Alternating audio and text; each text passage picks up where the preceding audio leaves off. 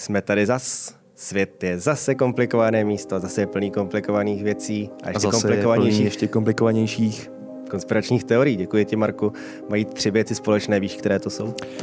Nic se neděje náhodou, všechno souvisí se vším a to třetí jsem zapomněl. Zdání klame. Přesně tak. A my tady neklameme, my tady říkáme čistou pravdu, nic než pravdu a jenom pravdu. Jsme Já, Marek Korejs, a já, Honza Palička, a společně tady pro vás máme další epizodu Akt I. jdem na to. Jdeme na to. Asi jste si všimli, že vypadáme úplně stejně jako v minulé epizodě, protože A za to může natáčíme. Kozirevo zrcadlo. Je, mohlo přesně, mohlo by se říct, že to je tím, že to natáčíme všechno dohromady, ať toho máme do foroty, ale ne, může za to kozirevo zrcadlo. Děkuju. V dnešní epizodě budeme pokračovat v tématu, který jsme nakousli v epizodách předchozích. V té nejvíc předchozí z minulého týdne jsme přešli od politiků a politických osobností k celebritám a jejich dvojníkům. Budeme v tom dneska pokračovat. A rovnou tady máme první naší osobnost, kterou je americká zpěvačka a manželka Orlando Blooma neboli Legolase z Pána prstenů Katy Perry, která stejně jako Miley Cyrus ve skutečnosti vůbec není Katy Perry. Jmenuje se Catherine Hudson a Katy Perry se říká jenom proto, že když začala profesionálně zpívat, tak jméno Kate Hudson, Kate už Hudson. bylo zabraný, tak si vzala fejkové příjmení své matky za svobodna. Respektive u matky nebylo fejkové, v jejím případě jo, stále se jmenuje Catherine Hudson. Nicméně, jak už tady to bylo v minulý epizodě u asi pěti osobností, ani Katy Perry ve skutečnosti není jenom tak jako Katy Perry, ani Kate Hudson, protože je někdo jiný. A není jen tak někdo ledajaký jiný. Protože Katy Perry Je taky královna. je taky královna. Je to královna krásy, což docela sedí, protože krásná poměrně jako, řekněme, jako podle nějakých objektivnějších kritérií docela je. Zatím ještě jo. Ne, počkej, to si pletu s tou, jak je Machine Gun Kelly? Ten Machine Gun Kelly to je chlap, ale jako Ne, můžeme ale- taky říct, že je docela krásný. S kým je Machine Gun Kelly? Byl s Megan Fox a už s ní není. Megan Fox, to je ta, která úplně přestala být hezká. Pr- Začala být více plastická. Ano. Taky A ty Perry pohodě. ne, Katy Perry furt dobrý. Máme rádi Katy Perry. Ale mm, její osud je neblahý, protože Katy Perry je zároveň obětí z jednoho z nejznámějších amerických nevyšetřených zločinů. Protože Katy Perry ve skutečnosti není nikdo jiný než Joe Bennett Ramsey. Malá holčička, která proslula jako dětská královna krásy, což mimochodem soutěž dětských královen krásy Prostě ve Spojených úchylný. státech je asi ta nejvíc creepy a úchylná věc na světě. Je to stejně jako v případě Joe Bennett Ramsey, její matka byla eh, účastnicí soutěží krásy, chtěla, aby to dělalo i její dítě a chtěla, aby to dělalo její dítě v podstatě jako od té doby, co se narodí No oni na těch dětech vydělávají potom. vydělávají na těch dětech. Jsou tam prostě ambiciozní matky, které ze svých pětiletých dětí dělají, aby vypadaly, že jim je 40. Je to hrozný. Nicméně osud, který potkal Joe Bennett Ramsey předtím, než se stala Katy Perry, byl ještě hroznější. Já tady ten případ, jenom kdybyste ho neznali, tak ho velmi v krátkosti připomenu. Eh, Rodiče Joe Bennett Ramsey jednoho dne, konkrétně to bylo na americký štědrý den, takže na náš boží hod Ano. v roce 2000, 96. 96, jo. V roce 96, eh, 25. prosince 96, eh, rodiče Remseyovi zjistili, že jejich dcera jaksi chybí. A zároveň našli doma rukou psaný vyděračský dopis od únosce s tím, že unesl jsem vaší dceru, zaplaťte mi 118 tisíc dolarů, abyste ji ještě viděli živou, v žádném případě nekontaktujte policii, bla, bla, bla, bla, bla. Klasika.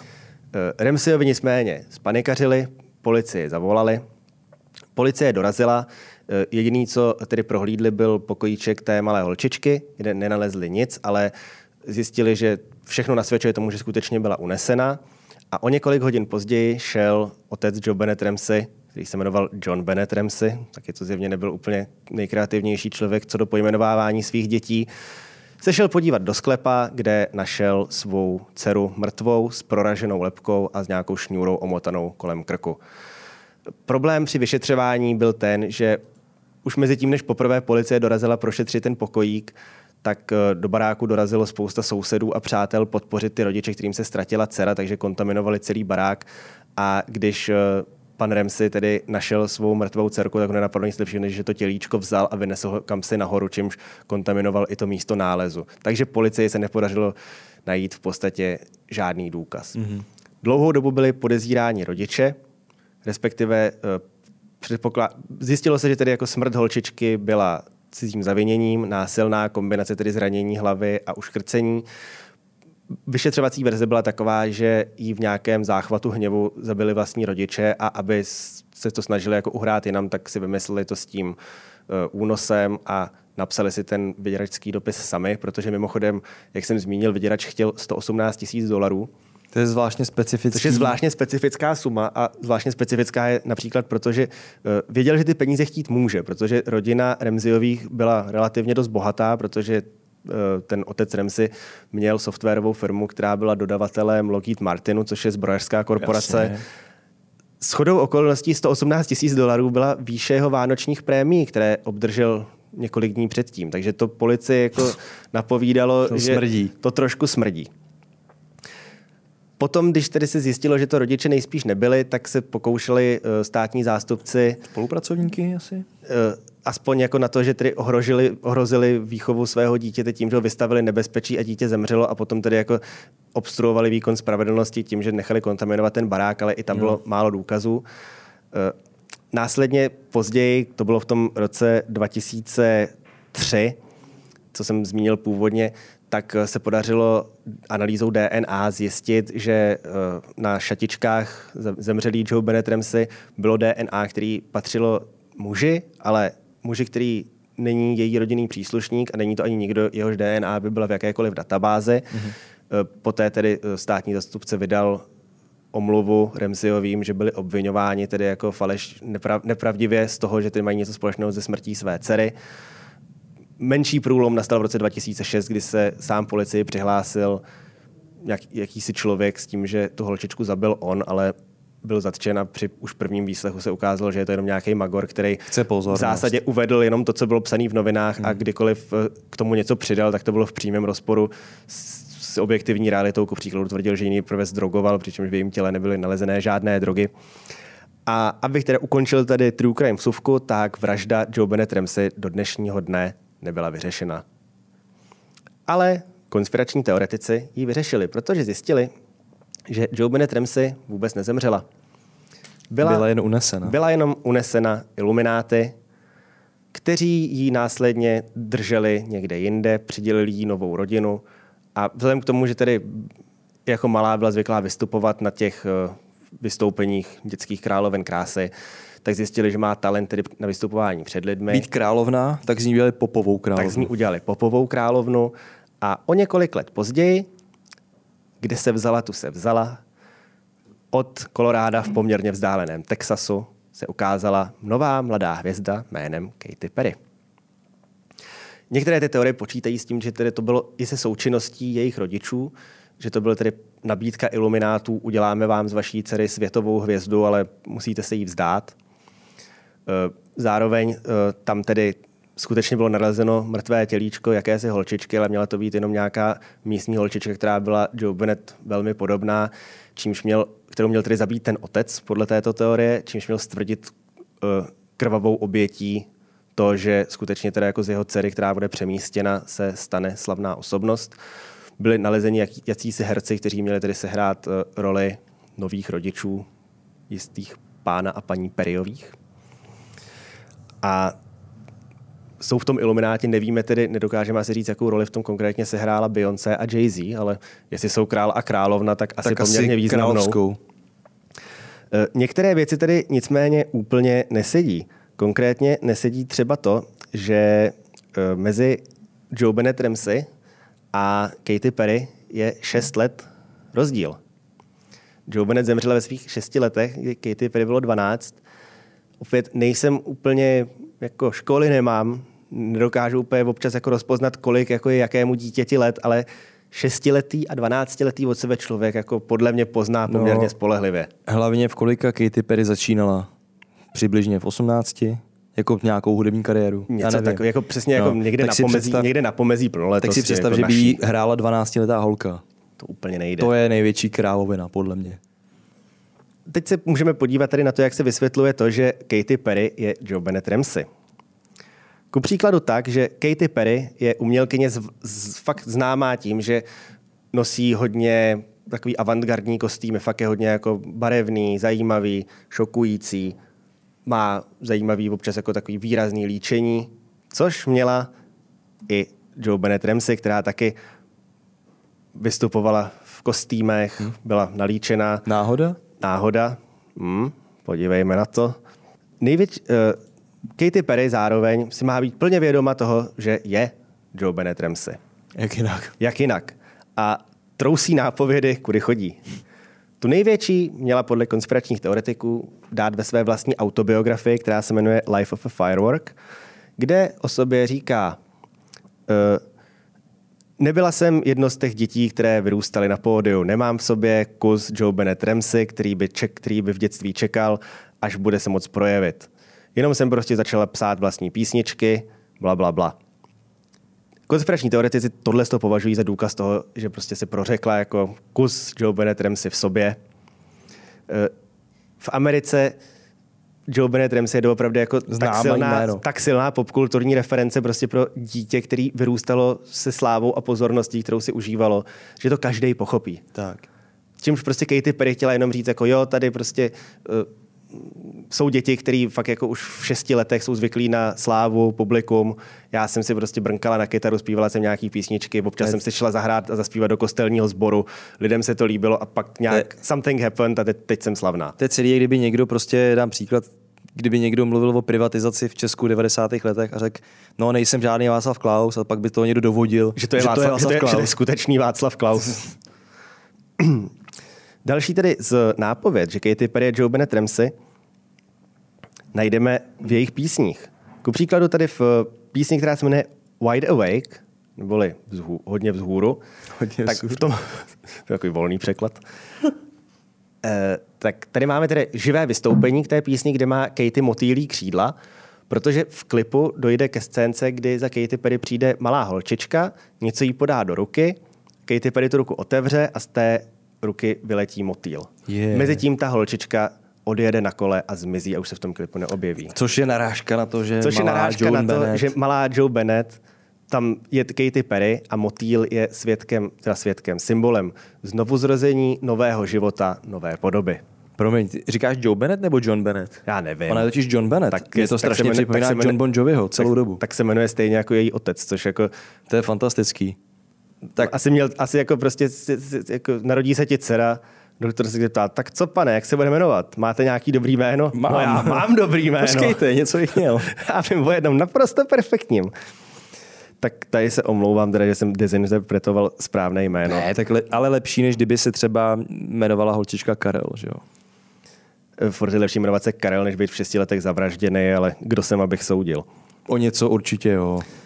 Další nápovědou je klip k písni Dark Horse, v němž údajně podle konspiračních teoretiků má Katy Perry vystupovat jako Fénix. Mm-hmm. Nejsem, opět, nejsem žádný velký jako Fénixolog, ale zároveň mi to přijde, že to je spíš jako nějaká stylizovaná egyptská bohyně, ale taky tam má dojít k nějakému znovuzrození. A potom další narážka na Fénixe byla na 49. Super Bowlu, kdy Katy Perry vystupovala v šatech z plameny. A 49, vážení přátelé, když se čteme 4 a 9, tak je to 13. 13. Což je známé v Americe jako číslo neštěstí. A to neštěstí symbolizuje právě domělou smrt John Bennett Ramsey. Hmm. A Phoenix, její znovuzrození, jako Katy Perry. Že mají takhle potřebu to dát najevo. Je to, ale to, to prostě ilumináti totiž jako jsou tak pišní, že si myslí, že když budou takhle prostě přesně dávat ty easter eggy, že to bude ještě o to neprohlédnutelnější. Pod svícemi největší tma. Zároveň se tím říká, že oni tím, že to dávají najevo, sami sebe zbavují toho karmického dluhu jo. za to, že to udělali. Potom tedy další eh, podklad pro tuto teorii je ten, že bezprostředně po zmizení a smrti Joe Bennett Ramsey a i mnoho let poté byla média plná její tváře. Bodeď by ne, protože když to je někdo, fakt šok. Bodeď by ne, protože když někdo jako zavraždí malý dítě, který, Který byl ještě známý jako pro tu tvář. zároveň trošku slavný, tak jako je to vděčný, ale tohle to celé je jenom iluminátská taktika vymývání mysli, kdy měli všechny lidi na světě a hlavně teda v Americe, protože jiný svět tam asi neexistuje, připravit na to, aby si vrili do paměti tuto tvář a až se jim zjeví nová hvězda Katy Perry, tak ji instantně začnou milovat, že si řeknou, to je ona, to znám, je skvělá. Víš, co mi přijde jako větší taktika vymývání mysli, ty dementní soutěže těch pěti, jo, šestiletých ne, holek. To, je, jako. to je fakt jako podle mě naprosto odsouzení hodný a jediný, komu se to může líbit, je Bohuš Matuš. A ty postižený rodiče, kteří jsou fakt postižený. Což teda mimochodem skvělý je taky jako reality show Here Comes Honey Boo Boo. Co to, co? To neznáš? Naštěstí ne. To je o naprosto obludně tlustý matce, která má taky dceru, kterou tady furt dělá na těchto těch soutěžích. A je to fakt rodina totálních nějakých prostě rednecků, takový ten white trash. A je to, jako, jestli jsi někdy jako styděl za cizí lidi u výměny manželek, tak Hmm. tady, tady to zažiješ desetinásobně. Tak oni jsou úplně jako dál v Americe v tomhle tom. Jako ten redneck white trash. Když se posuneme tady dál ke Katy Perry, tak dále se měla Katy Perry prořeknout tady v tomto svém tweetu, který eh, cituje populární americkou písničku, která se jmenuje God Bless America. Zpívá se tam překvapivě God Bless America. A kdo zpíval písničku God Bless America? John Bennett Ramsey. A Navíc u sebe, na sebe měli přesně americké oblečení. a John Bennett Ramsey a zhruba tak jako každý Američan, protože tam tyhle ty patriotické odrhovačky jako jedou a zpívají se na, když ne jindy, tak na 4. července a jinak prostě furt a musíš furt, musí, když chceš být jako dobrý Američan, tak musíš furt jako blesovat. A to není zdaleka ještě všechno.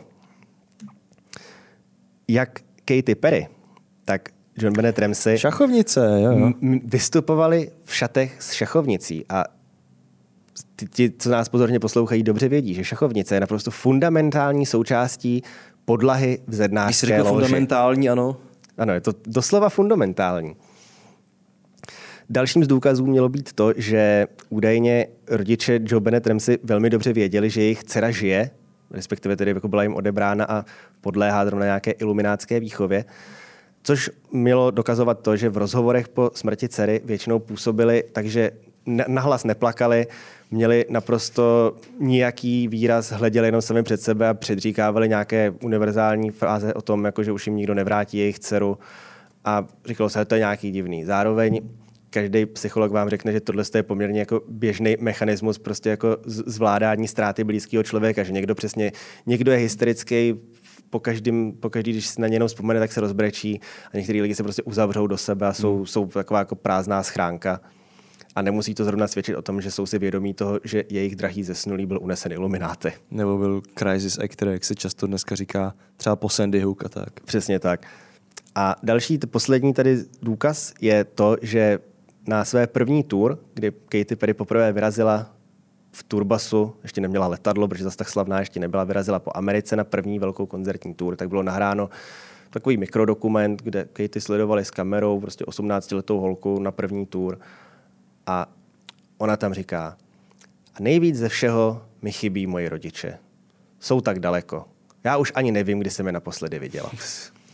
Je dost možný, že to prostě je jenom tím, že furt ještě tak jako holka na konci puberty byla vytržená Že by- z toho, jako že byla zvyklá prostě bydlet, bydlet s rodičema. Teď teda jako je každý den na, v jiném americkém městě, vidí jiný lidi, má to na dva měsíce, tak jako asi to na člověku si vezme trošku, jako vybere si to svojí Když jdeš z východu na západ Ameriky autobusem, tak, tak to trvá tak čtyři dny a, No.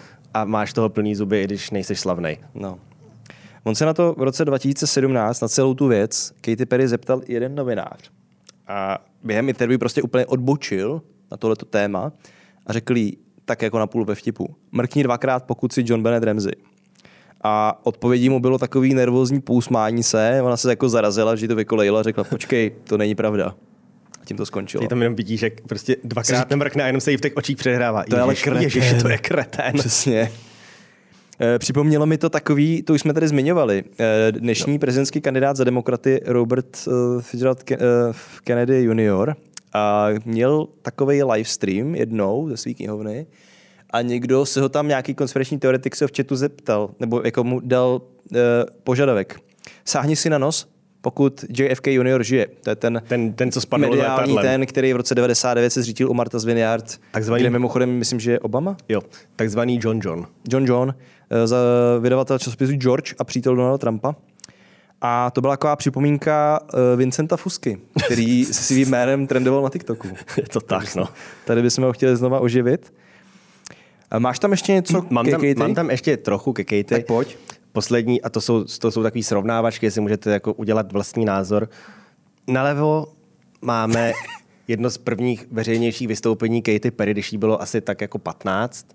A zhruba v té době, to bylo 10 let po smrti John Bennett Ramsey, tak eh, v tehdejší době nepříliš kvalitní počítačový program, který dělá kompozi- kompozitní podobě a zestaršování, vytvořil, jak by holčička mohla vypadat, kdyby které se dožila 16. Mě, promiň, mě tohle to napravo strašně připomíná tu Marie Oršič, jak jsme měli Jo, díl jo, je to, prostě jako, je, to, je to takový to, že tam vidíš, jako ten člověk neexistuje, No. je to fakt výtvor počítače. Vidíš tam dvě 15-letý blondětý holky, to je tak jako zhruba veškerá všechna Podoba. podoba. podoba. Tady mám takový větší, větší kompozitní složeninu několika různých údajných důkazů toho, že John Bennett je Katy Perry. Jako, A co, co je to vlevo dole? To mi přijde jako ta Emma Watson.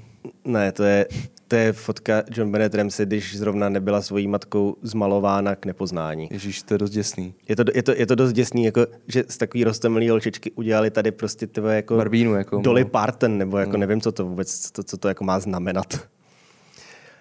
Každopádně jako uh, konspirátoři vám například řeknou, že mají mít stejné obočí. Já bych na to jako řekl, že prostě Že mají dvě že jako obočí. mají jako obočí. Super. Mně přijde, jako, že všechny obočí, krom takových, těch, co se ho vytraje, nakreslí si tam tuškou, takový ten oblouk, jako vypadají plus minus stejně, a pak jako, když nejsiš Brežněv Tak. který má jenom jedno, ale za to, za to poměrně velký. A to je za mě všechno ke Katy, Ramsey, Perry, John Bennett, A ale ty ještě něco máš. Ještě tam něco mám totiž, protože existuje úplně jiná teorie o tom, co se sakra stalo s John Bennett Ramsey. Protože to nebyli ilumináti, ale jiní bad guys. Mně se tam plete furt ten John Bon Jovi, jo. John Bon Jovi, Katy Perry, Ramsey. Tak, dej mi tam fotku, prosím. Tada. Protože, kdyby vám to snad nebylo jasný z té fotky, tak já vám to vysvětlím. Vle, vlevo, vlevo nahoře v té koláži je fotka, na který vepředu skutečně je John Bennett Ramsey a je tam trošku z profilu v tom Nějaká- levém rohu nějaká nějaká, paní. paní černovlasá zřejmě. A ta paní nemá být nikdo jiný než Ghislaine Maxwell. Kamarádka pána, který Neboli se nezavra- žena, která měla být součástí gengu, který měl Jeffrey Epsteinovi na jeho uh, soukromý ostrov dodávat uh, nezletilé dívky. Uh-huh. Teďka byla tuším, nebo teďka loni odsouzená snad k 20 letům vězení. Uh, zajímavosti z jeho, z jejího života, pokud vím, tak prokazatelně byla moderátorkou na Redditu. Nějakou tu skoro zprávkyní docela aktivní. Doufám, že nešířím tady nějaký hoax, jo, když tak jako berte to z rezervou. Zároveň si myslím, že je to jedno. Zároveň je to úplně fuk, takže je mi jedno, co si o to myslíte. Za druhý, uh, Ghislaine Maxwell, její otec, byl nějaký ten britský Mediální magnát mediální a magnát špion. špion. A měl jsem mít dokonce nějaký československý předky, nebo maďarský, nebo něco Jo, jo, takového. jo, oni mají nějaký, snad nějakou českou stopu. A tady ta Ghislaine, teda, která má velmi zajímavý uh, život, teď už teda ne, protože už ho má teďka sedí v takovej- Supermaxu, teď bude takový jako monotónnější. může si mlátit hlavou kovový záchod leda, pokud ho má kovový a ne betonový, nevím. Tak dřív ho měla zajímavý a měla právě uh, mít na svědomí zmizení John Bennett Ramsey, což má dokládat uh, tady ta fotografie. To je doslova to, na čem ta, tato verze uh, stojí. Na tom, že na jedné fotce za tou holčičkou je paní, která by vzdáleně teoreticky mohla připomínat Ghislaine Maxwell. Ano, podobně jako v případě Katy Perry jsme vedle sebe měli blonděté dítě a blonděté děvče, tak tady, tady máme máte černovlasou paní krátkovlasou a paní středního věku. černovlasou paní. A tady máte pro porovnání teda skutečnou Ghislaine asi 8krát, eh, jak vypadala. A této teorii mají teda dodat kredibilitu, ať nežeru i další věci. Například skutečnost, že rodiče John Bennett v roce 97 u soudu ohledně zmizení lomeno vraždy její dcery zastupoval právník eh, z advokátní firmy Hedden, Morgan and Foreman. Právnička ze stejné firmy pak hájila Ghislaine Maxwell u soudu v roce 2020. Já tam tu spojitost nevidím, ale nějaký lidi jo, jako sorry, nemůžu za to. No, řekněme si, že Ten soud se netýkal teda Epsteina, ten Ghislaine, to se týkalo nějakých jejich dalších tahanic. A to kromě nějak- toho, že tam byl rozdíl 22 let, tak je tam rozdíl i v tom, že v tom roce 97 je zastupoval právník a v roce 2020 Maxwellovou zastupovala právnička, tudíž jde o dvě jiné za- osoby. No, je to v roce 2020, může to být stejná Možná osoba. se nechal přeoperovat. Řekně, řekněme, jako, Takhle jsem to do hloubky neskoumal. řekněme, že Bruce Jenner taky jako přestal být Brucem Jennerem. Stal se ženou roku. Stal se ženou roku. Tak. Kam to člověk může dotáhnout. Když se hodně snaží. Uh, takže kromě toho, že jsou to teda dva jiný jako členové partneři té advokátní kanceláře, nevím co, tak je tu ještě to, že ta firma má obecně v Americe poměrně dobrou reputaci právě kvůli tomu, že zastupuje tyhle ty známý klienty. Například mimo, mimo jiné zastupovali třeba jednou Kobe Bryanta, který mimochodem zemřel po té, co jeho helikoptéra spadla helikoptéra. spadla. Uh, nebo také Harvey Weinsteina zastupovali. Z čehož můžeme vyvodit, že ne každý klient této kanceláře má dobrý konec. Takže asi tak. Takže asi tak. A tam, myslím, když jsem zmínil slovo konec, můžeme ukončit i případ John Bennett Ramsey, a.k.a. Katy Perry. Máme tady další případ, ale protože nekončíme, jedeme dál. To je případ. To je další takový hezký případ. Kolik má Grammy Taylor Swift? Tak asi bude mít docela dost. Jak Marek zmínil, máme tady Taylor Swift, což je další komerčně mega úspěšná zpěvačka, která obzvlášť teď jede na prosté bomby, protože na její koncerty se je naprosto vyprodáno. Lístky i do těch nejhorších řad se přeprodávají za jednotky tisíc dolarů, takže ty jdeš prostě někam na stadion, kde vidíš... Čumíš na sloup. Taylor Swift. Čumíš na sloup, Taylor Swift je velká asi jako mravenec a vyplá si za to třeba jako 60 tisíc korun. Skvělý. Eh, ty fanoušci tím tak žijou, že na jednom z jejich koncertů bylo poblíž stadionu, potom co tam hopsali, zaznamenáno zemětřesení o síle 2,3 stupně Richterovy škály. A dokonce na eBay byla za 100 dolarů prodána láhev, v níž byla nachytána dešťová voda z koncertu Taylor Swift. Ten koncert se doufám nekonal na krytém stadionu. To, to by nebyla dešťová Ne, ne, ne, ne, ne, nekonal. Já si pamatuju například koncert Fate No More někdy před 12 lety v Tesla aréně v Praze v Holeškách, kde když... Tam jsem byl. Jestli to... Jo? Jsme Jo. byli spolu. Tam jsem byl. Jenom to nevíme. Teď už to víme. Kde bylo takový vedro. To bylo, to bylo úplně na chcípnutí. Tam na nás pršel zpátky na vlastní tam byl, to, pot. bylo, to bylo strašný. To bylo tam jsem fakt šel, až dímal jsem tričku, když jsem o tom teď vyšel. To bylo hodně dobrý. No ale každopádně Taylor Swift, jak už je tady v této epizodě a předchozí epizodě a v předchozích dvou epizodách dobrým zvykem, je někdo jiný. Hmm. Konkrétně e, není to dcera pána a paní Swiftových, protože je to dcera někoho úplně jiného. Suzuki Swift? Není to ani dcera Suzuki Swift, je to dcera Ah, zakladatele satanské církve, autora satanské Bible a jednoho z nejprominentnějších satanistů v- historii satanismu Maybe Ever, který se jmenoval uh, Anton Levej. A Anton Levej totiž jednu dceru měl. Byla to dcera, která se jmenovala Zína Levej. A paní Zína a tady teda, tady musím dát zapravdu těm, kdo to srovnávají, protože paní Zína byla skutečně velmi podobná Taylor Swift.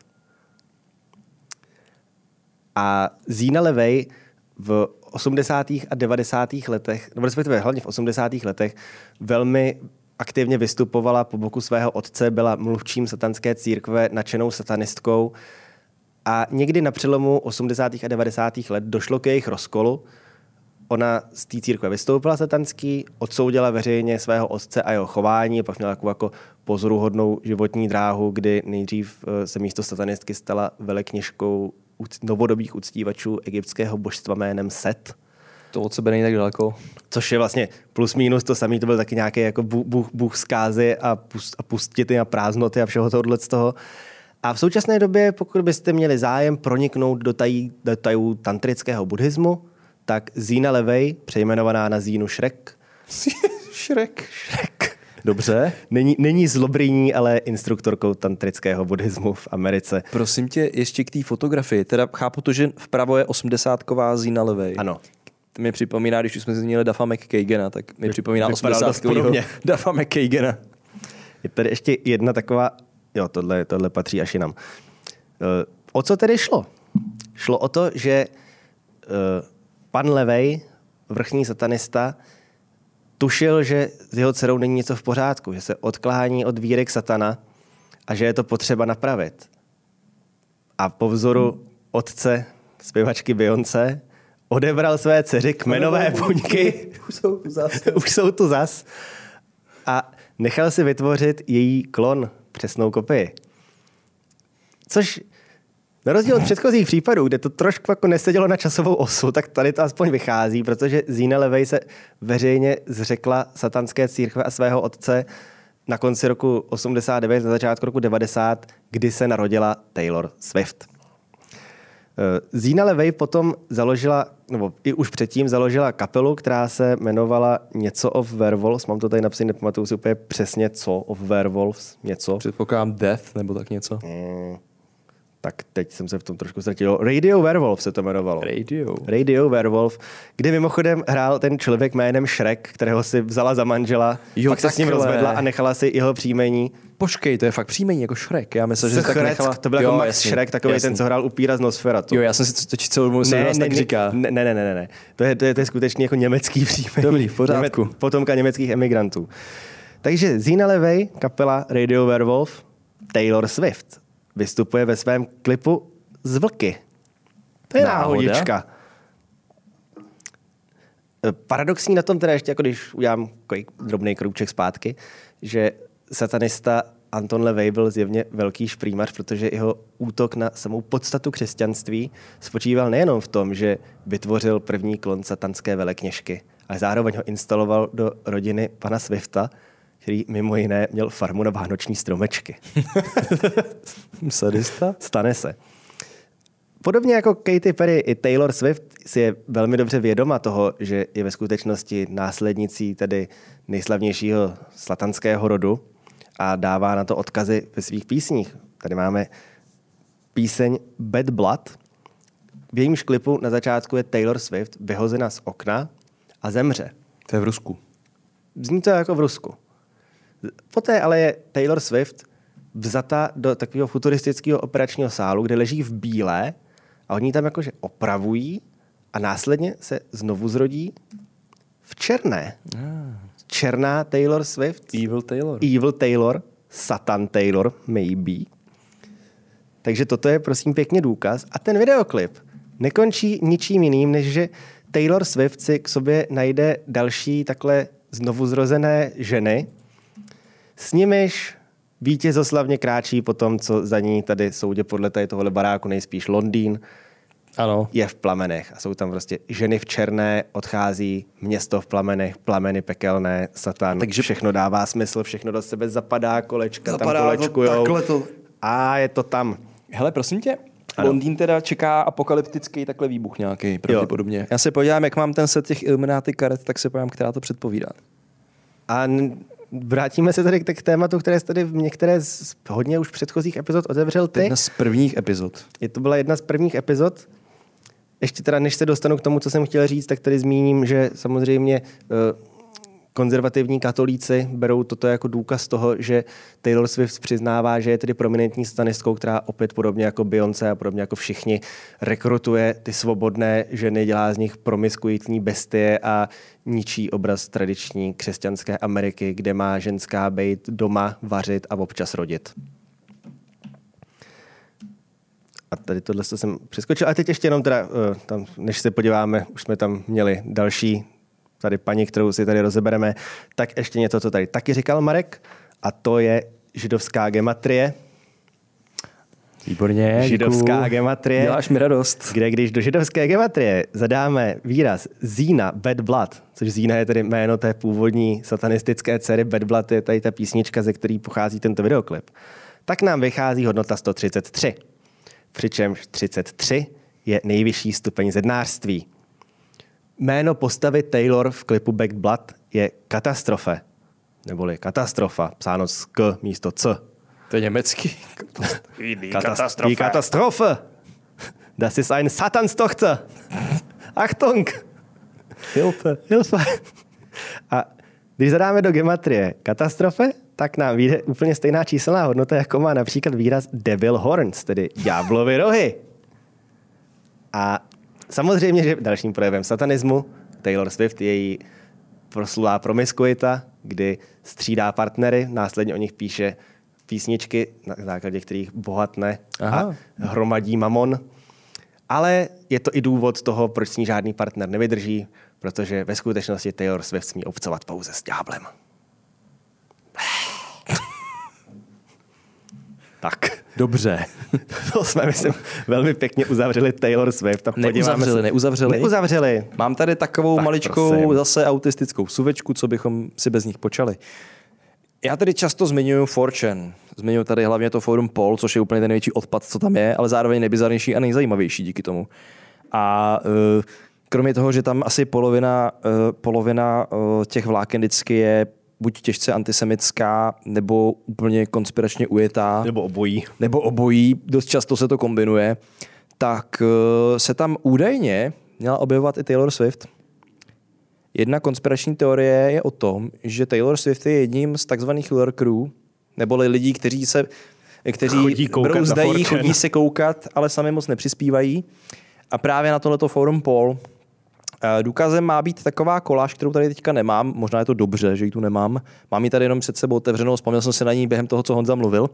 Eh, Kdy někdy mezi lety zhruba 2009 až 2012, kdy Taylor Swift začínala, eh, začínala mít tu mainstreamovou slávu, tak eh, se objevilo na, na tom polu několik příspěvků.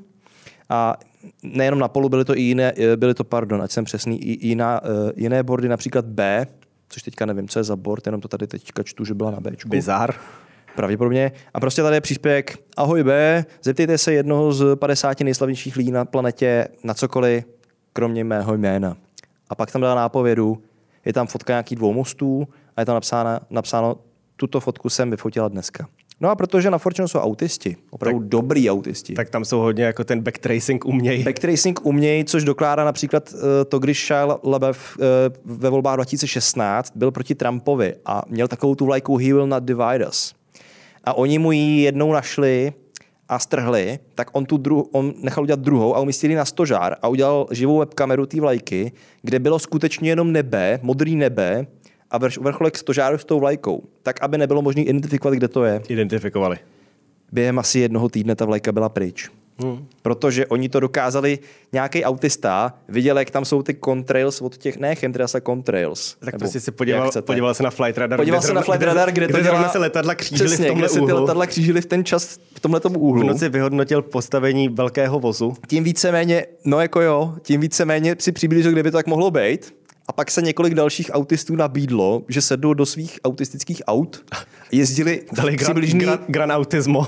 ano, Gran Autismo proběhlo, kde jezdili přibližně v té lokaci, kterou jiní autisti teda na Fortuneu specifikovali, troubili na klakson a podle toho, který model zrovna troubil, protože každý má jiný klakson, slyšet na té webce. tak slyšeli pak na webce to jedno auto a podle toho to našli a vlajku skutečně ukradli. Já tohle je taky z Fortune, že tam bylo jenom nějaký taky prostě, že tam nějaká holka prostě dala svoji fotku, jak někde stojí u zdi a bylo tam jenom jako, typněte si, jak jsem vysoká a tam taky někdo udělal, že prostě tam vzali jako, že prostě tam byly jako dvířka od hydrantu a dal tam jako, že prostě standardizovaná výška tady, z těch, dví, výška tady z těch dvířek, který vyrábí tady prostě firma z Michiganu, je tolik a tolik palců, odstup od, eh, od stěny tady podle stínu je zhruba takovej a takovej. Čočka kamery. Čočka kamery, je to focení na tohle ohnisko, takže si myslím, že máš 168 cm s tolerancí na 0,5 cm. Teď si odpálil Nelsona Mandelu. Těm Odpálil faktem. jsem Nelsona Mandela. Takže to měli na pikometry, její výšku. Jo, úplně jí změřil líp než u doktora. Každopádně uh, zpátky teda k Taylor Swift. Tady uh, podle těch mostů taky prostě došli nějakým způsobem k tomu a podle nějakých uh, textů, co on, ona měla na Twitteru a kombinace fotografií, které dávala na jiné sociální sítě, došli k tomu, že to je Taylor Swift. Nebudem zacházet do specifik. Prostě autisti. Těch příspěvků vodní se tam údajně mělo objevit hned několik. Nikdy se samozřejmě z toho nepotvrdilo, ale do dneška na tom Fortuneu, zejména na tom pol, eh, na tom pol serveru, nebo jak to mám nazvat, na tom diskuzním serveru, eh, je taková urban legend, Že tam je Taylor Swift. inside joke, že tam chodí Taylor Swift. Tím asi můžeme fakt nechat Taylor Swift být. Přejdeme k další pěvkyni. Já, Britney Spears. It's Britney, bitch.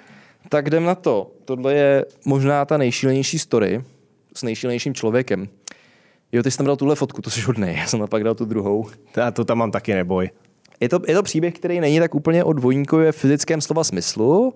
Je to spíš příběh o duševní rozpad, proměně. o rozkladu osobnosti. Já chci kulantně říct proměně téže osoby. Možná víte, že na tom Britney Spears není úplně nej- mentálně dobře. Eh, Pokud sledujete její Instagram, tak to víte určitě. To je taková přehlídka meltdownu, no. Dáme si takový trošku timeline. V dubnu 2019 poprvé vyplavaly informace o tom, že se měla Britney Spears dobrovolně, jo, to je ta moje fotka, ano, Britney Spears se měla dobrovolně přihlásit do psychiatrické léčebny.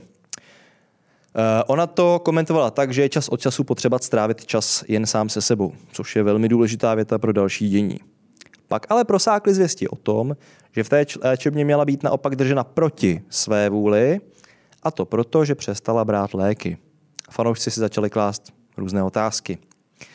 V reakci na tohle dění vzniklo hnutí fanoušků hashtag Free Britney, které se snažilo rozkrýt údajnou konspiraci ohledně toho, kdo ovládá Britney Spears. Málem se řekl Spearsovou.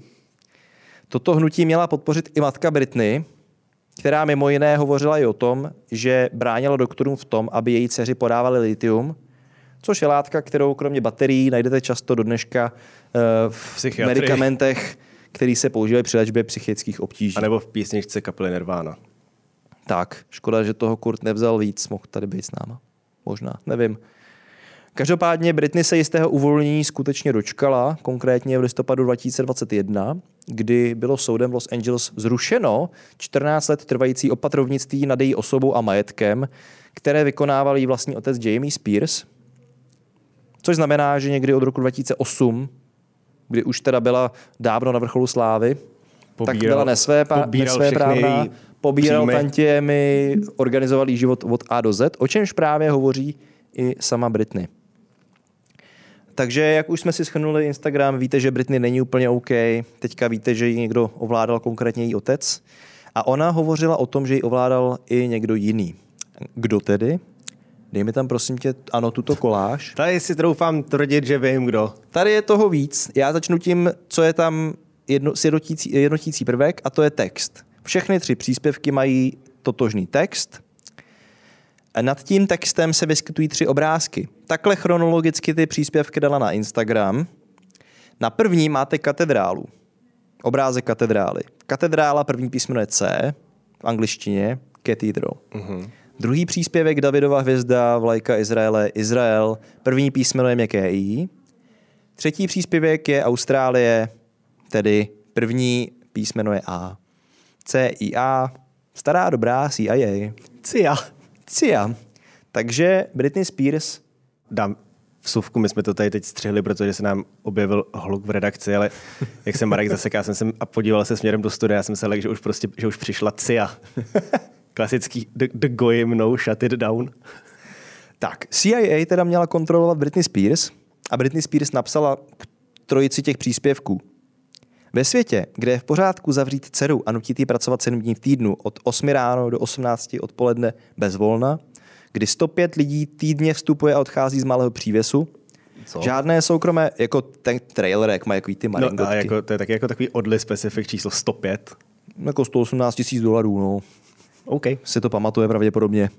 Žádné soukromé koupele, při převlékání vidí nahou, omámenou, nemůže ani pořádně mluvit, musí být k dispozici lidem z léčebny a dostávat se každý den na 10 hodin denně, pokud ne, bude tam muset zůstat déle. Nikdy vám neřeknou datum, kdy můžete odejít, každý večer v 21 hodin večerka, jako 8 galonů krve týdně.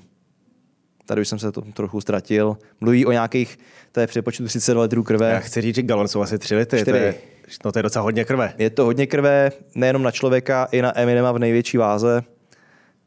32 litrů krve asi neměl. Tady dál pokračuje Britney. Tohle mě potkalo na čtyři měsíce poté, co jsem 13 zasraných let pracovala pro tátu a rodinu. Dávala jsem do toho všechno, když jsem pracovala, jen aby mě doslova odkopli.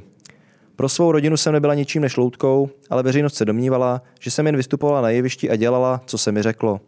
Ale bylo to mnohem horší, protože to vše přijímali a schvalovali lidé, které jsem milovala ze všeho nejvíc. Zdání klame. Musím to mít opra... Jo, ano, ano, zdání klame. Všechno souvisí se vším a nic není náhoda. Což teda neřekla. Musím to mít o prázdninách pěkné, lol, řekla. Po Řekla 13, řekla lol. Tak aspoň něco řekla. Po 13 letech bych sakra měla rovnou odjet. Bylo se mnou zacházeno hůř než, tady chybí kus, byla jsem demoralizovaná a zahambená. S nikým by se nemělo nikdy zacházet tak, jako se mnou. Důvodem, proč o tom mluvím, je to, že ukončení opatrovnictví je obrovská věc, ale no tak, to je všechno, ptá se Britney. Všichni z toho vyvázli. Kdybyste někdy byli čtyři měsíce v šíleném šoku, v ohrožení života, také byste byli naštvaní. Ještě jsem neskončila. Chci spravedlnost a nepřestanu, dokud se něco nestane těm, kteří mi ublížili. A ano, bylo mi ublíženo. Toto je vzkaz všem, kteří se ocitli v ohrožení života. Nejste sami.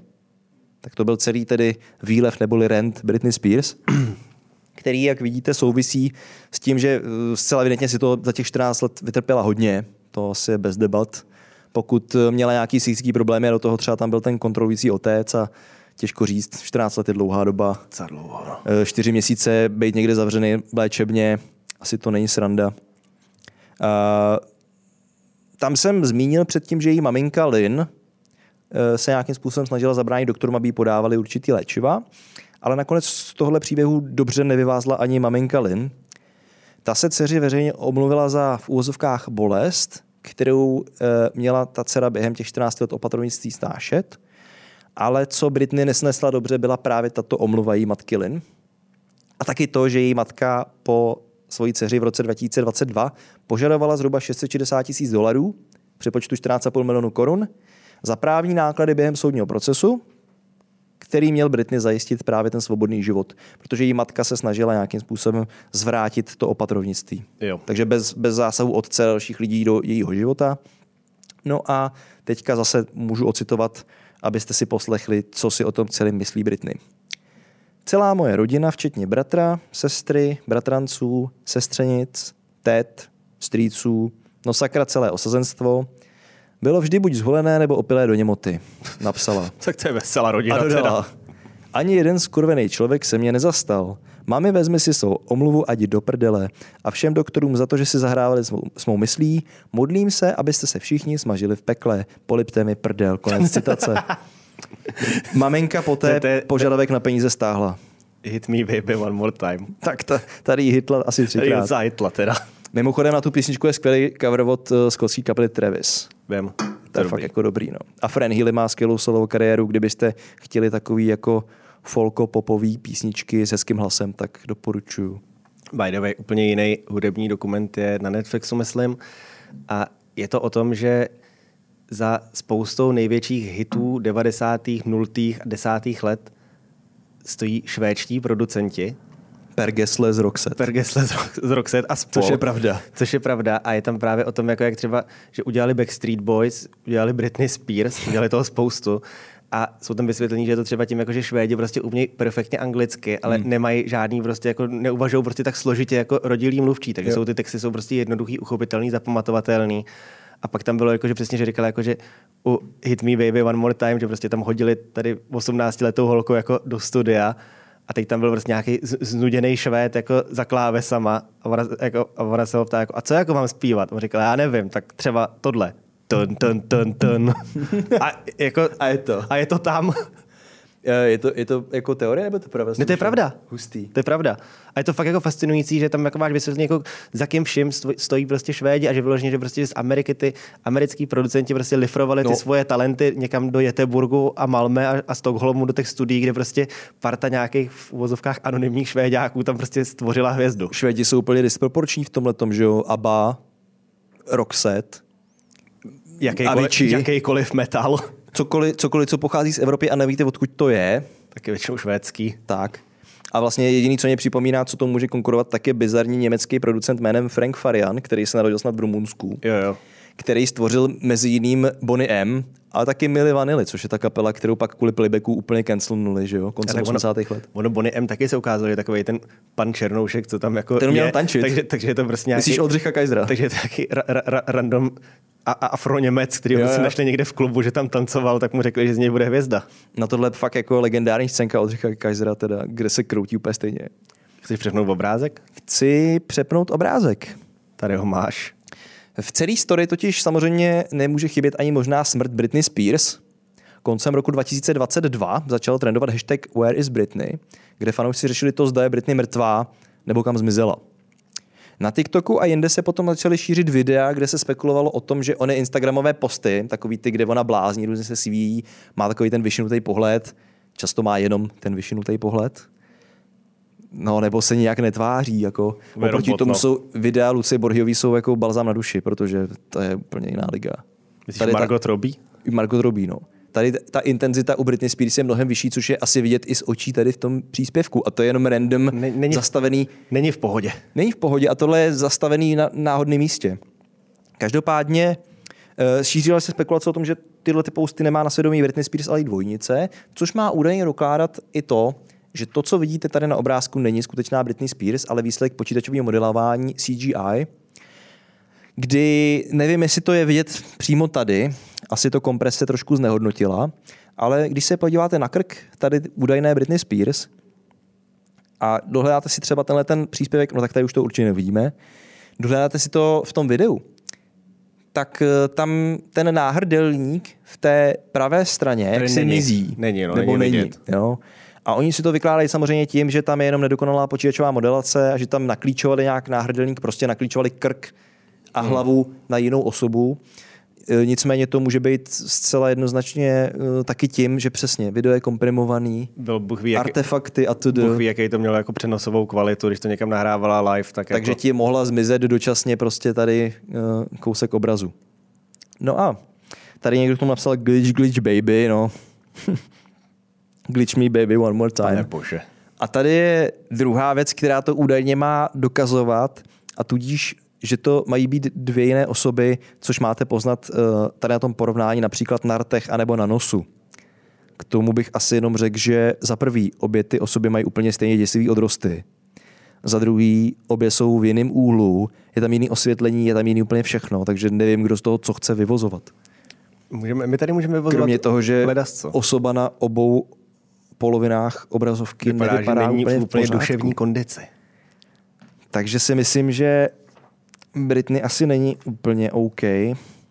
A jestli je živá nebo mrtvá, to se nedozvíme z Každopádně tohohle. citujeme na závěr tohoto segmentu klasika Leave Britney Alone. Jak jsme tohle mohli vynechat, sakra, dík. Netuším, ale už jsem to tam šušnil asi 10 minut. Leave Britney Alone je jeden z nejstarších takových jako virálů. mem- Memů virálních, jako když, když vznikal YouTube a podobně. Tak. Tak, já tady toho mám víc, ale Pojď. něco přeskočím, protože jsou to takový krátký pitomosti a dáme tam jenom poslední a to je Avril Lavigne. Protože myslím, že bez přehánění si můžeme říct, že když tady tato Kanaďanka v roce 2002 vydala svoje první album Let Go, na který byl třeba song Skater Boy, tak se do ní zamilovali úplně všichni. Jako pubertální hoši jí měli jako svou nenaplněnou dětskou lásku. Pubertální děvčata se chodili do školy, v, že ukradli tátovi kravatu, aby vypadali jako Avril. To už ale dneska nic z toho neplatí, promiň, protože To už ne, no. ona nejde s dobou. Pamatuješ si text té písničky? První dvě. He, was, a boy, she, was, a girl. No, dneska by to cancelnuli. Hmm. He, he, he was a He was they, a she. them. He was a they, them. She was them. She was a mayhem. no, a spá, zpátky k věci, k tomuto nevhodnému humoru. Uh, Avril Lavigne, jaký tady vidíte, což jsou fotky ze začátku její kariéry, tak je to zhruba tak naposledy, kdy jste mohli ve skutečnosti vidět Avril Lavigne. Protože ač se zrovna stala slavnou, tak jí potkala i neblahá událost v podobě toho, že zemřel ve stejný rok její milovaný dědeček, který ji spolu vychovával. Avril upadla do depresí, ani to, že se stala z holky z městečka Nepený, o kterém do té doby nikdo nikdy neslyšel, nejspíš z nějakých Já objektivních důvodů, tak to nestačilo a Avril nakonec spáchala sebevraždu. Nicméně máme tady producenty, kteří si řeknou, no ty vole, my to zrovna tady, my tam, tam zrovna padnul jackpot, holka prodává miliony alp, jako A teď, teď, tak si teď, teď si to tady hodí, jako no tak to ne. Naštěstí řešení se nabízelo, protože už předtím, když Avril trpěla těmi depresemi po vydání svého alba a smrti dědečka, tak byla najata dvojnice. Byla najata dvojnice, která se jmenuje Melissa, Melissa, Melissa Vandela. A Melissa Vandela měla sloužit k tomu, že odlákávala pozornost paparaciů, aby Avril měla nějaké soukromí, o které přišla. A následně došlo tady k tomu, co už jsme tady taky měli, najdeš skutečnou Avril, jak se ti houpe, jak vánoční ozdoba někde na stropě, tak si řekneš, Meliso, máme, máme pro tebe lepší úkol. Byl tam odskok mezi prvním a druhým albem, během kterého dva roky producenti investovali velké peníze do toho, aby Melisu, která byla Avril jenom podobná, naučili také zpívat a hrát na kytaru. Chápu. Nicméně povedlo se. Ale u Paula McCartneyho se nepovedlo ani to. To, tam se to nepovedlo. Eh, Co se týče tady eh, důkazů, které jsou předkládány, například to, že Avril měla zmizet některá mateřská znamínka. Na jedné staré fotce jich má tady na levé ruce čtyři, které nadále chybí. Mm-hmm. Nejspíš uh, autor tady této srovnávačky neslyšel o takových Photoshop. věcech, jako je Photoshop, nebo třeba laserové odstranění nebo vyříznutí mateřských znamínek, když si jdeš zkontrolovat, tak ti občas nějaký vyndají, protože hrozí, že z toho bude melanom. Photoshop je fantastická věc. Teďka vlastně nedávno poškodil stadion Sparty. Že? Tam se ohlo zábradlí. Tady máme další důkaz, že uh, měla mít dvě znamínka i na čele, z nich v pozdější fázi je tam vidět jenom jedno buď si to nechala vyříznout, nebo je zamalovaná make-upem, nebo, nebo to nemusí znamínko, nebo Photoshop, ne? nebo to ne. není znamínko, mohla mít jenom nějakýho beďara, protože to se holkám, který jako začínají zpívat v 17, občas taky trochu děje, nevyhne se to nikomu ani slavným osobnostem. Znova tady vidíme Avril, která měla zevřít v roce 2003 a nosila fialové stíny. Dneska nenosí fialové stíny, pod, nebo v roce 2013 už nenosila byla bledá, zatímco v roce 2013 byla opálená. OMG Teeth. OMG Teeth ukázala zuby, když to předtím se nesmála a tvářila se zamračeně a měla rovné vlasy, zatímco dnes je má zvlněné a předtím je nosila vždycky vepředu, přepadlá přes ramena vepředu a to už teď taky nedělá. Třeba předtím neměla zuby. Možná je to, že, že, že, že Meli se museli nejdřív vyrobit protézu. Každopádně i tady, stejně jako všude jinde, najdeme odkazy na to, že toto je pravda doslova ve všech textech té nové Avril, protože... Musela se zbavit karmického dluhu. Musela se zbavit karmického dluhu, musela se vyznat. Kromě toho, že její druhé album bylo pojmenováno Under My Skin, tedy pod kůží, což má svědčit o tom, že pod kůží Avril Lavigne teď vystupuje Melissa Vandelo. Vandelo. Tak tam byla třeba písnička My Happy Ending, ve které se zpívá In a city so dead, so high hanging on such a fragile rope. Překladu ve městě tak mrtvém, vysícím vysoko na křehkém laně, což má být odkaz na to, že ta původní Avril se oběsila. Dál tady máme větu The truth comes to me and I'm living in such a lie. Došla mi pravda a žiju ve strašné lži. Je to prostě písničkový text. Po nějakým rozchodu nebo něčem. Po, po rozchodu pro pubertáky. Takže dobrý. Další tam bylo písnička Slipped Away. The day you slipped away was the day I found it won't be the same. V den, kdy si odešla, jsem zjistila, že už to nebude jako dřív. A tady to, to funguje spíš v angličtině, já jsem to udělal do ženského rodu, v angličtině je to univerzálně, zpíváte taky jako o nějakém boyfriendovi, který prostě ji opustil a změnilo jí to život, protože to se lidem, kterým je 18 děje.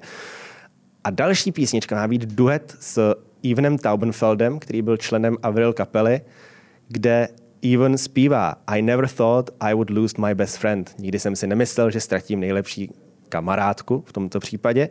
A potom dokonce Even odešel z té kapely, což má být důkaz toho, že už se na této šarádě, kdy se jakási Melisa vydává za jeho někdejší kamarádku Avril Lavigne, už se na tom nehodlá podílet. Záhadou je také to, že když Avril vydala svůj první desku v roce 2003, bylo na její Wikipedii uvedeno, že měří 158 cm. Když si tam podíváš dnes, zjistí, že Avril Lavigne měří 155 cm. Smrskla se nám, nebo je snad Melisa nižší? Hele, tady mám svoji teorii. Viděl jsi někdy Jokeje Váňu? No. Jak on sedí, tak on, takhle jako to. Já se mu nechci smát, to vůbec ne. To má následkem toho, že si zlámal všechny obratle, a, jak a, a, a sedí na koni, kde prostě vypadáš takhle. Tak si říkám, že a navíc je mu asi 430 let a pořád vítězí, že jo? Takže Avery Lavigne, jestli třeba spadla z koně, tak taky přišla o obratel a zmenšila se. Dalším z důkazů má být to, že tady máme uh, srovnání rukopisu Avril Lavigne, který se měl změnit. Nevím. Fakt jako nevím. Přijde mi to stejný, někomu ne. A konečný důkaz je to, že na nějakém jednom z photoshootů si Avril na ruku napsala slovo Melissa, respektive Melissa vystupující jako Avril si napsala na ruku slovo Melissa. Aby zap- nezapomněla, jak se aby jmenuje. nezapomněla, jak se jmenuje. A zároveň to mělo být, že to údajně byla jenom nějaká sázka s kamarádkou, že prostě, hele, já running ti joke. udělám, udělám ti running joke, že prostě jako kamarádka. Tak. Uh, tady v tomhle tom případě zmizení a nahrazení Avril Lavigne Melisou Vandelou je vysvětlení, a myslím, že to bude taková krásná tečka na závěr téhle epizody, je vysvětlení velmi prozaické. Konspirační teorie totiž přinesl brazilský blog jménem Avril Esta Morta, neboli Avril je mrtvá, ze kterého pocházely všechny ty fotografie, které jsme si tady ukázali, ty srovnávačky eh, mateřských znamínek a td. a td. Jak jste si mohli všimnout, jestli se na to koukáte, bylo to v tom detailově, tak ty popisky byly v portugalštině, takže od tohoto. A po deseti letech od zveřejnění tohoto blogu přišla autorka blogu s tím, že na něj napsala poměrně šokující doznání. Přišla s tím, že když byla pubertačkou a faninkou Avril Lavigne, tak se nudila, chtěla být zajímavá a vymyslela si, že Avril Lavigne je mrtvá. Napsala tento blog, který si začal žít vlastním životem a jí samotné bylo trošku trapné, že jí to jako se vymklo z kontroly, tak to přiznat, ale pak, pak když opět došlo k tomu, že se Avril jako v rozhovorech ptali, jako jestli je skutečně Avril nebo jestli je Melissa Vandela, což je jméno, která si ta mladá Brazilka vymyslela, můžeme to pochopit z toho, že to jméno nezní jako jméno skutečného člověka, tak se rozhodla, když teda jako zestárla, že půjde s pravdou ven, vezme na sebe vinu, omluví se Avril a vlastně tam napsala, jako, že teď tam na tom blogu tam najdeme to původní, ale je tam prostě disclaimer toho, jako toto jsem si vymyslela, když mi bylo 14, je to hrozně hloupý, ale berte to jako příklad toho, že i to, co si vymyslí 14-letá brazilská holka, která se doma v pokojíku nudí, Může začít kolovat, může začít kolovat váhu. a takhle fungují konspirační teorie. Představ si, že by někdo lhal na internetu. Přesně, představte si, že by někdo lhal na internetu, to je úplně hrozný. Co je psáno, to je dáno. Tak. A, a co je řečeno, to je taky dáno. A tohle byly Akta I s Markem Korejsem. A Honzou Paličkou. A my vám děkujeme, že jste to doposlouchali. Tímto bychom uzavřeli téma celebrit a jejich dvojníků. Mějte se krásně. Fanfárově. Léto končí, takže snad už nebudou takový vedra. Kdybyste po nich toužili, můžete třeba někam odletět. A nebo tak se něco. můžete podívat na příští díl, který bude o požárech na Havaji. A bude to speciální díl, kde pro vás máme nějaký drobný překvapení. Myslím, že až se ho pustíte, tak pochopíte, o co jde. Jako, jako to drobně nový koncept, ale myslím, že tenhle ten náš jemný jsme humor tady snesete. řešili změny váhy a budeme řešit i v příštím díle. Nechte se překvapit, budeme se těšit. Na viděnou, naslyšenou, Na konspirovanou. nazdar.